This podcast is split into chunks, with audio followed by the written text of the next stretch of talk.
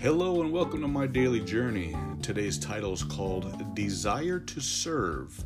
Psalms 146 and verse 7 says, Which executeth judgment for the oppressed, which giveth food to the hungry, the Lord loseth the prisoners.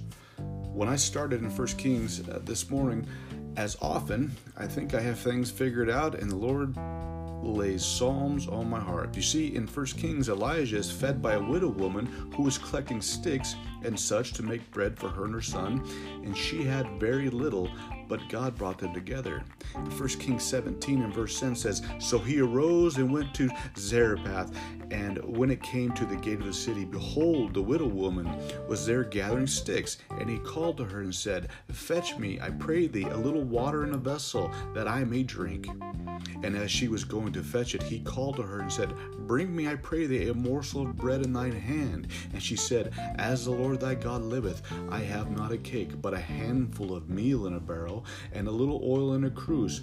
And behold, I am gathering two sticks, that I may go and address it for me and my son, that we may eat it and die.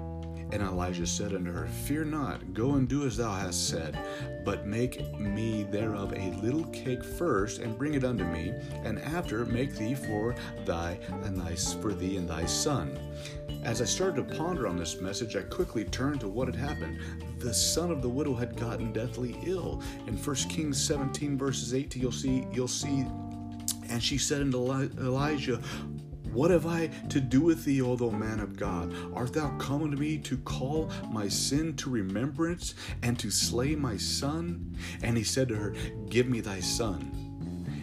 Took him out of her bosom and carried him up to the loft where he abode and laid him upon his bed. And he cried unto the Lord and said, O Lord my God, hast thou also brought evil upon the widow of whom I sojourned by slaying her son?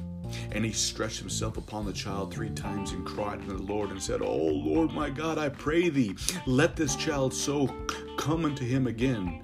And the Lord heard the voice of Elijah, and the soul of the child came into him again, and he revived. If God had not put them in each other's path, a different outcome might have happened.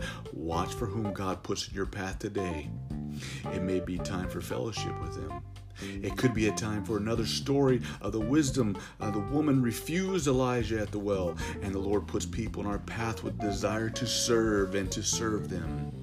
Have that dire desire today. Have that desire to serve today. Have that desire to serve someone else today.